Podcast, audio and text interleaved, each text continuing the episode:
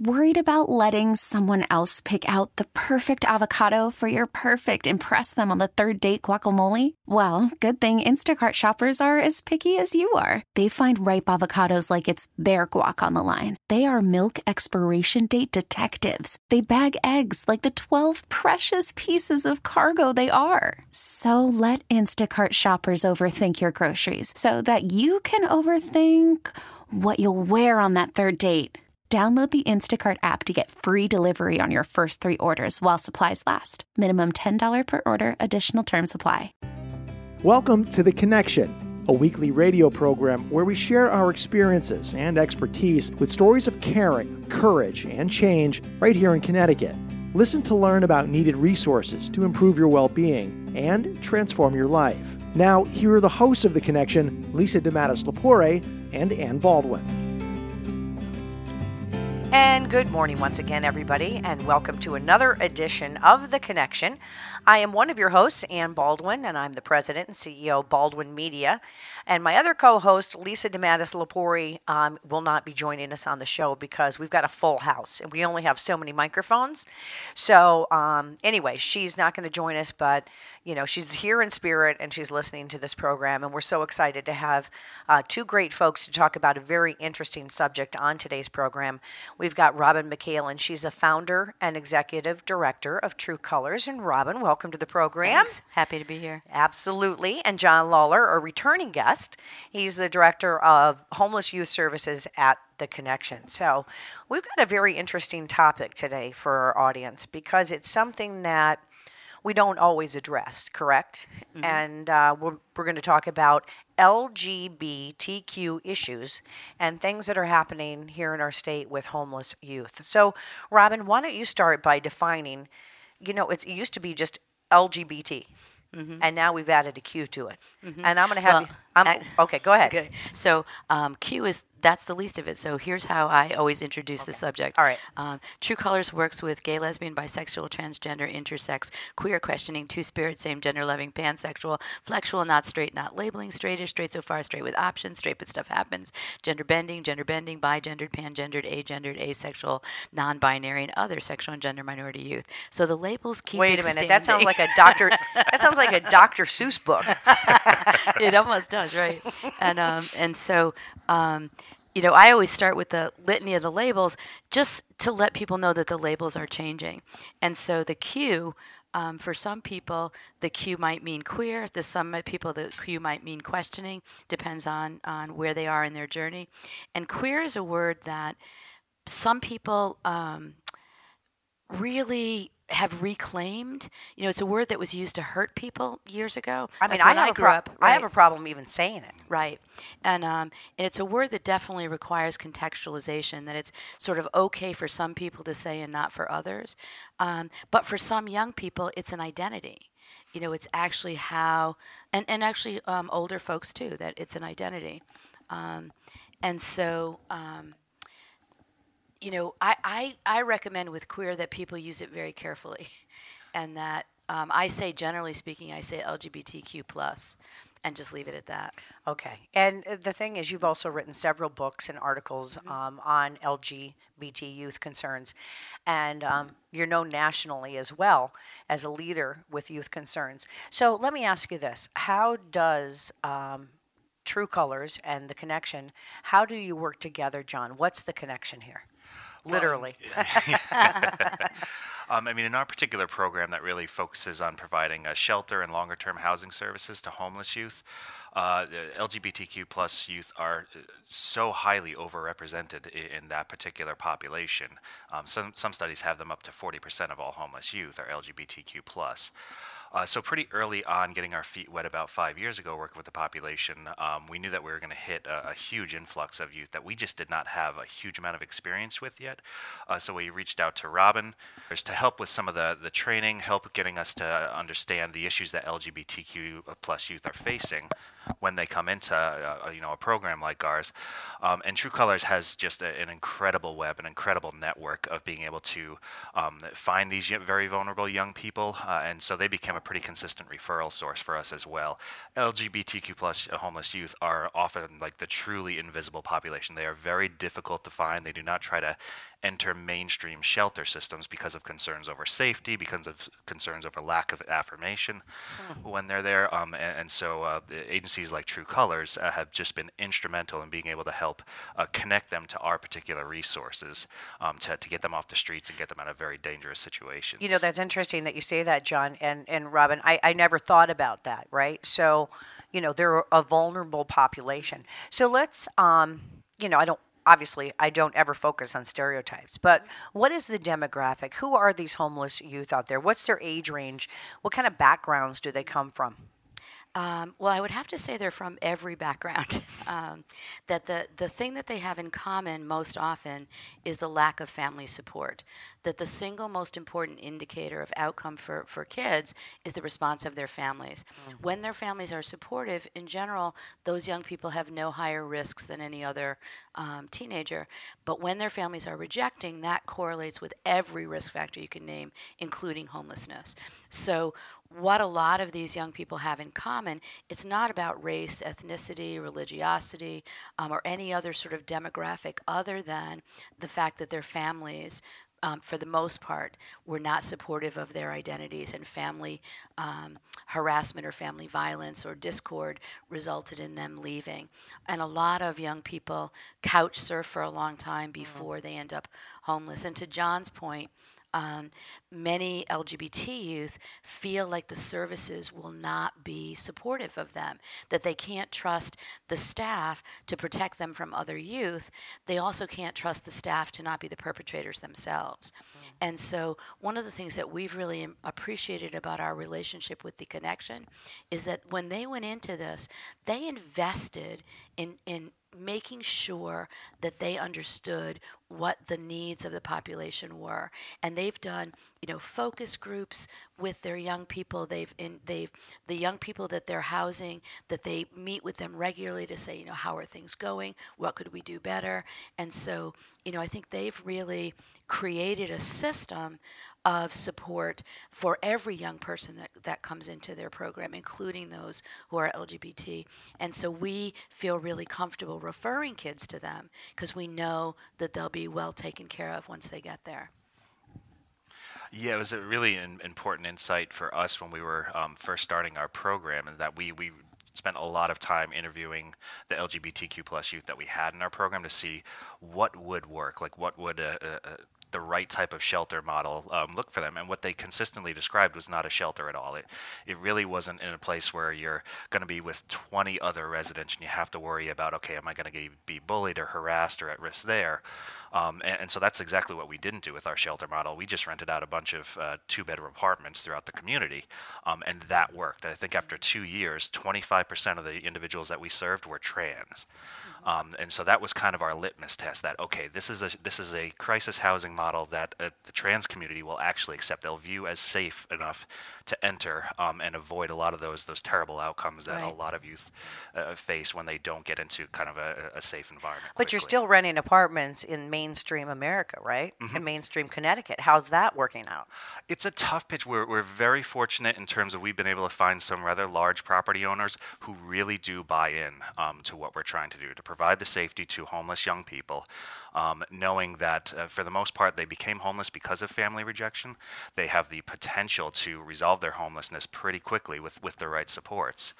Um, and and uh, uh, yeah, we've just been very very fortunate in terms of being able to uh, get our foot in the door in the right places and, and prove it to uh, the landlords in the community that this that this can work. So how long have you two been working together? How long has True Colors and Youth Services at the Connection? How long have you had this relationship?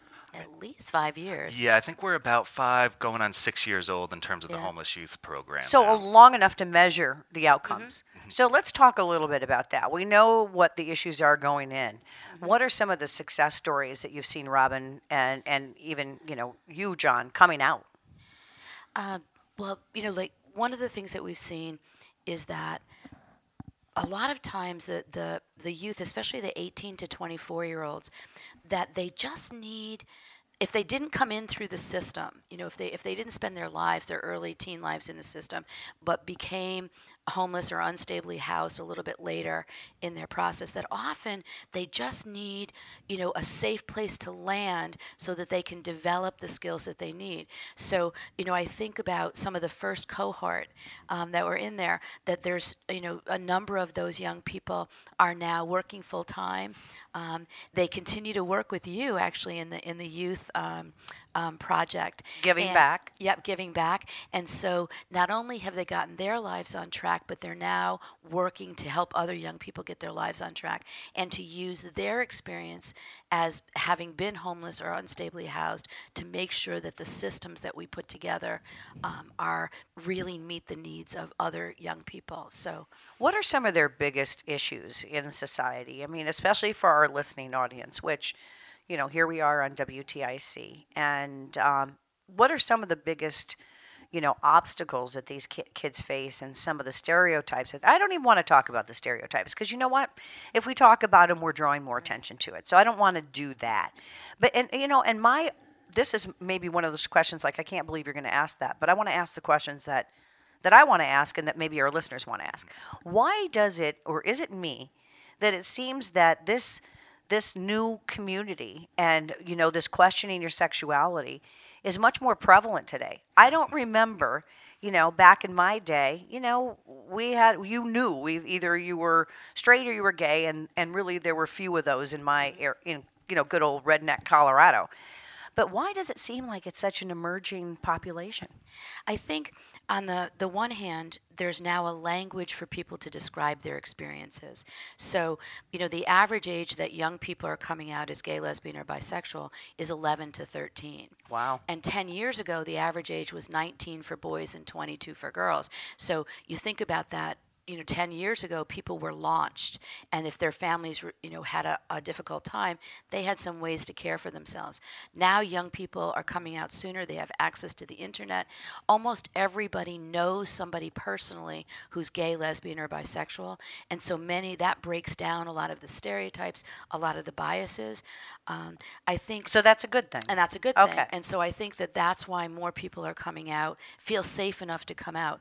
There's no indication that there's more LGBT people than there used to be, just that people are open about it differently. It used to be that you thought they were, um, you know, unmarried women living together. Uh, yeah, not so much. But right.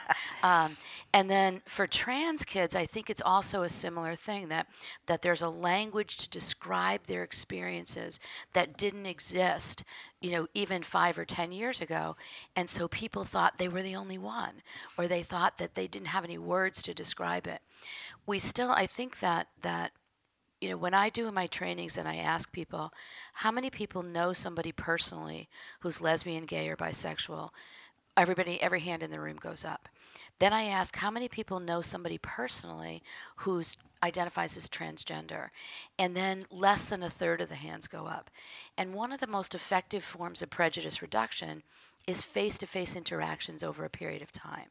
So, you know, the more you meet people and the wider, greater variety of people that you meet, the more it begins to break down the stereotypes Absolutely. that you have. Absolutely. So for trans folks, lots of folks thinks they don't think they don't know anybody who's trans, and so they have to rely on what they hear in the media mm. or you know what they see on television, and, and so there's still a huge number of myths and stereotypes about who folks are.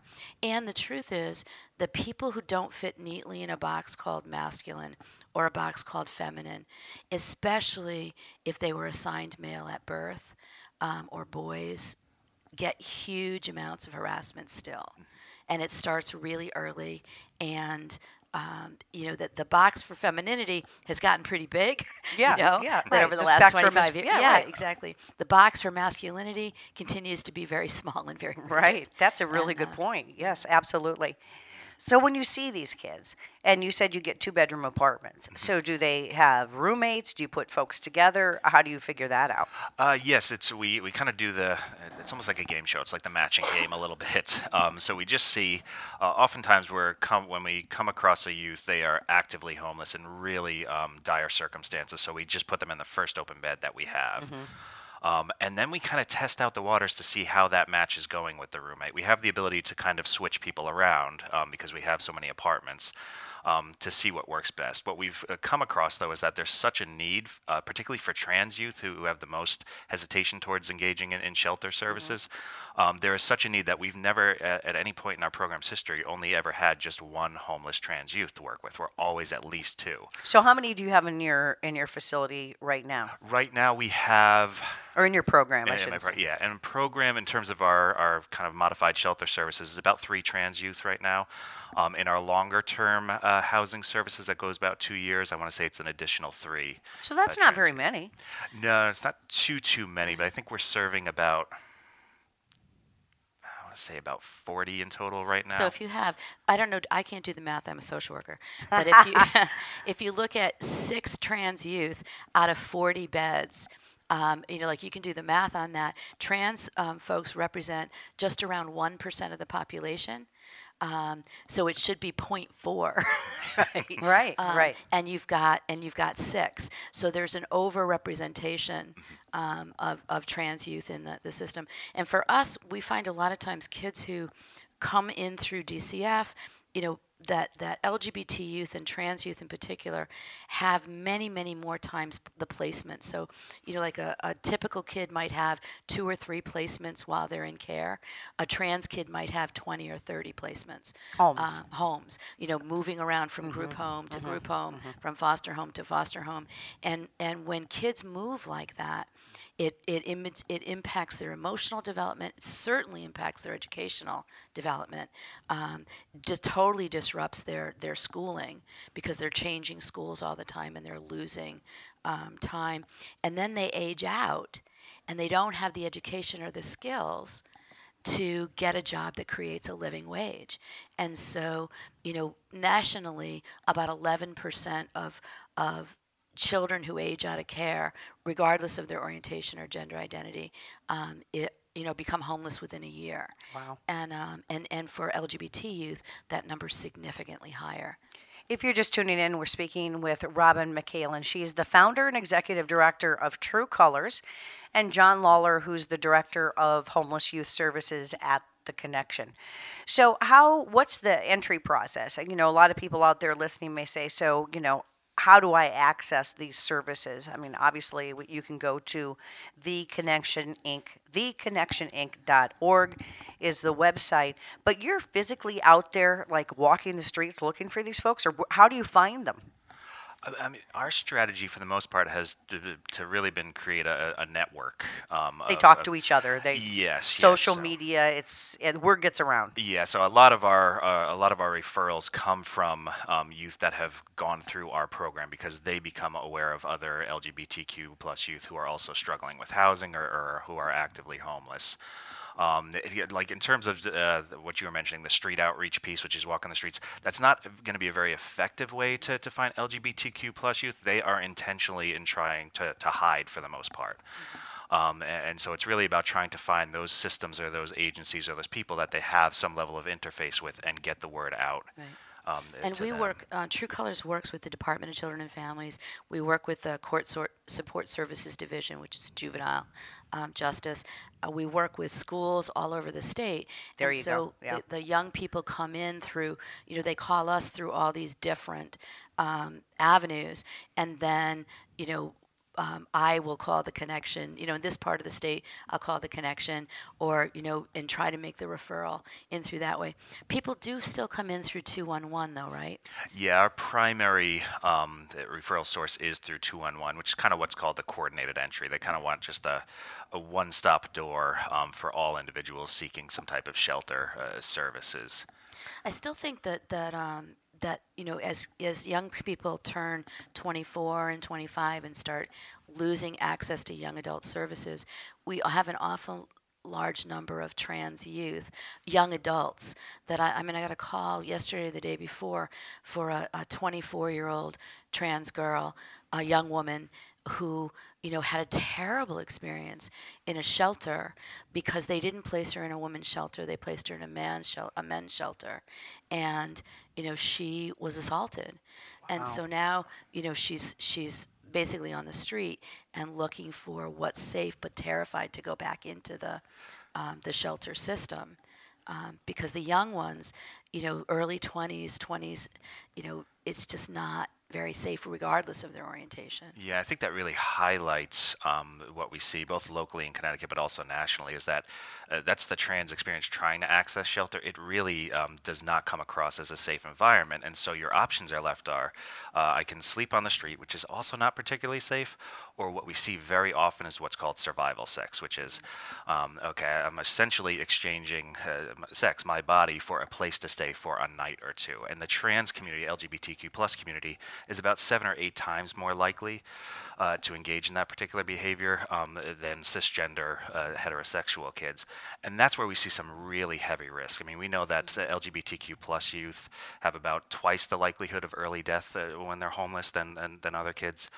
Um, and, and, so that's that's why this is a really key population to hone in on in terms of homeless services, um, in, that they are by far the most vulnerable. We've got about 15 years worth of research um, that now that's kind of screaming that particular message.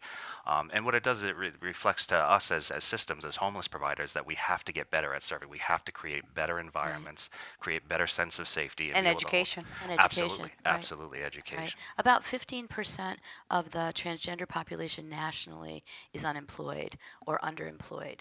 Um, that about a similar percentage makes under $15,000 a year. And so, you know, having people be able to access employment. You know people have skills people have mm-hmm. you know a full range of capabilities but if the if the systems are discriminatory right.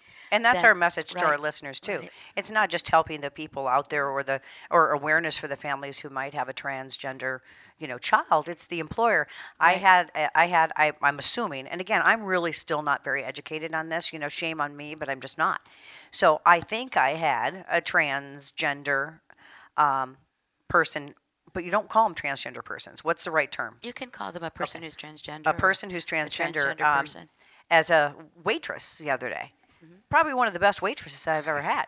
But, you know, it was a little startling mm-hmm. in the beginning because it was obviously looked to me one way, but then when they spoke, it was another thing. So I was a little bit taken aback at first. I think I probably looked shocked, but then I got used to it, and it was great. We had I had a great experience. But you know, it just takes time to get used to that. You know, the thing about gender is that it's so visceral and we're trained so early yeah. on the messages about what a man is supposed to be like and what a woman is supposed to be like that when someone is not that we get very taken aback because we don't have the background or experience to to understand that people are in all different mm-hmm. are in all different ways and um, and the other thing is is a you know, piece. And we, John and I, I did a training with John yesterday um, and his team that, you know, that people who go through puberty in a body that they don't want to have as an adult. So if you go through a male, a puberty in a male body, but you're really a woman, um, there's going to be things that happen to your body that that even if you wanted surgery or um, or hormonal intervention, you can't undo the size of your hands and feet. You know, you can't undo your height and the, the width of your shoulders. And so, you know, folks who sometimes go through puberty in a body that they don't want um, spend much of the rest of their lives being read as something other than who they are. Right. And that in itself is a dangerous situation for people. Right. Now, you just mentioned that you two did a presentation together. And for our listeners out there, do you do that? Because I know there's a lot of organizations that want to educate you know, their employers, their employees, you know, that need to be educated on this. And I think the way that you explain it, like I've learned so much today. So, will you two do that together? Do you give presentations together? Yeah. I will say Robin's an expert expert trainer. I know. I mean, I've, I've, got all these credentials here that I didn't even get to. Um, you know, she's gotten leadership awards and she's gotten creative leadership and human rights awards and social worker of the year awards. And so, how can people reach you? So, um, our website is ourtruecolors.org. Um, True Colors was taken when back in 1994 when we were starting, um, and so it's our ourtruecolors.org, and we do lots and lots and lots. We train over 5,000 people a year Um, in fact, I'm leaving here to go to um, an area bank uh, to do a presentation uh, with, I think they have 75 people um, from their team that, that are participating in that. Just on awareness, so when they have transgender Right, and you know, and- and customers come in and exactly that you know um, LGBT customers and then LGBT um, coworkers. How do you create an environment where both are welcome? And we know from a, an employer's perspective. The more diverse your team is, the higher the level of pro- productivity, um, the higher the um, level of employee satisfaction. So, having LGBT people on your team improves productivity and improves um, the outcomes, the business outcomes. But it has to be an environment in which they feel safe to be themselves. You know, if you're if they come in but they're but they're they have to be closeted, that's a whole different that's a whole different thing. So But yeah, that's a huge, huge help too. Uh, I mean, one of the things that we struggle with with youth who are in our program is the employment piece. Right. We'll, we'll get through that initial barrier of finding a an employer who's willing to, to give an LGBTQ kid a, a shot, but then they have to deal with all their coworkers. Right. Yes. And that's such a different uh, story. So Right. the education piece and, and just getting the, the message out there, more encouraging people to have more interface with LGBTQ Mm-hmm. people just to get um, you know, more at ease and to, to learn it's okay. It, it- You're going to be able to. I also. I think one of the messages we give in schools is that in order you know the, the number one reason that people get fired now is not because they don't know their job it's because they can't get along with other people you know the us is one of the most diverse countries in the whole world and if you know we all have the skills to get along with people who are like us Right. what we need are the skills to get along with people who are not like us. And so I, I tell people all the time you don't have to agree, you don't have to approve, but you have to be respectful and you have to be kind. Mm-hmm. That's all you need. right? And then I would assume too, you know, on the other end of that, LG, LGBTQ community, they also have to be told, you know, be what you want to be, but you don't need to be, you know, distractive or you don't need to be annoying with it because, you know, frankly, we've all seen that, right? Mm-hmm. We've seen the very flamboyant and outspoken and, mm-hmm.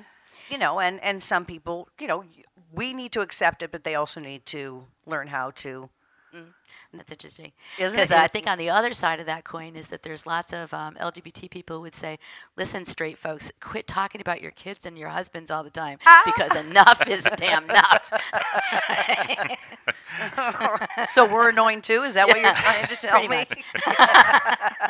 So Okay, I think right, touche. right. I will say Because I think you know sometimes the p- humans can be annoying. Right? Oh my gosh, you think so? Right, and so oh, I'm annoyed every day by right, by lots of humans. Right, Yes. and so we can say to people, you know, in this environment, could you? In fact, that's a conversation we have with youth all the time.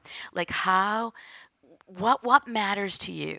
Right? Is this what as we look at like your presentation, what how you're dressed, you know, all the different things that, that's going on, what matters more? The culture of the job that you want to work in or your ability to express yourself. Because if the job matters more, then let's talk about how you might have to moderate parts of who you are. If the ability to express yourself matters more, let's talk about what employers where that might be um, common. Because the truth is, there isn't a human being on the face of the planet who gets to bring their whole self to work. no, nor nor do we want that. Right, right. So we all have to modify ourselves in We some do. way. That, that's a really good another. point. And uh, right, I, th- I say that to myself every day. Well, You know, regardless of what goes on, Mm-hmm. you know, the night before I walk into the office or that morning, you know, I just I got to leave it at the door, Mm-hmm. and then just take a deep breath and walk in and be professional and do what I got to do to get through the day and service my clients. That's a really good point. You really help me put things in perspective. You do because I, you know, people might say that I'm just one of those folks that's that's not acceptant, but acceptant. But the more I've been exposed to all kinds of lifestyles, the more I'm getting it, you know. So I think there is hope for people, even like me, who's like, "What the heck is wrong with people?" You know. And but you know, that's just that's intolerance, right? So I think we all have to be a little bit more tolerant and perhaps open our hearts and our homes to these folks who, you know, it's somebody's kid. yeah. You know, it's somebody's kid that's just, you know, has these question marks. And the good news is there are resources out there for We're these looking folks. for a foster home right now for a 16 year old transgender boy that um, the foster family that looked like was going to be appropriate for him. Um, he was supposed to move in next week, and they backed out at the last minute. So he has experienced yet another rejection. Um, and so we're really, and, and he can go anywhere in the state. Um, so if there's anybody out there that has room in their heart, in their homes, understand that there's a teenager somewhere in Connecticut that's looking for you. What'd you say? A 20? He's a 16 year old. 16 year old transgender boy. Transgender boy. All Right. right. And if you want more information, again, you can contact theconnectioninc.org or you can also go to ourtruecolors.org. And uh, again, Robert, Robin McHaelen and John Lawler, thank you so much. This was enlightening. And uh, again, I love it when I learn a few things, and hope, hopefully our listeners did too. Whether you like it or not, this is the world we live in, right? All right, and thank you all for being part of our listening audience right here on WTIC News Talk 1080. Somewhere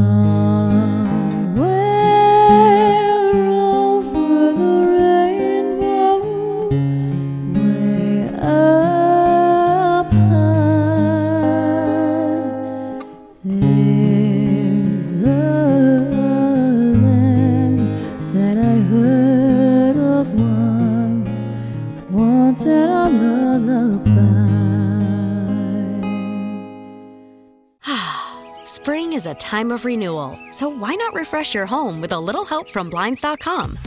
We make getting custom window treatments a minor project with major impact. Choose from premium blinds, shades, and shutters. We even have options for your patio, too.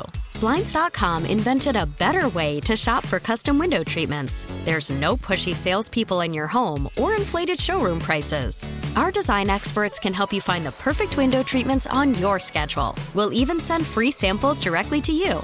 Plus, we can handle the measuring and installation for you. Unlimited window treatments installed for just one low cost. And with Blinds.com, you'll always get transparent pricing, no hidden fees. Our free shipping and 100% satisfaction guarantee can put the spring back into your step and into your home, too. Shop Blinds.com right now and save up to 45%. Up to 45% off for a limited time at Blinds.com. Blinds.com. Rules and restrictions may apply.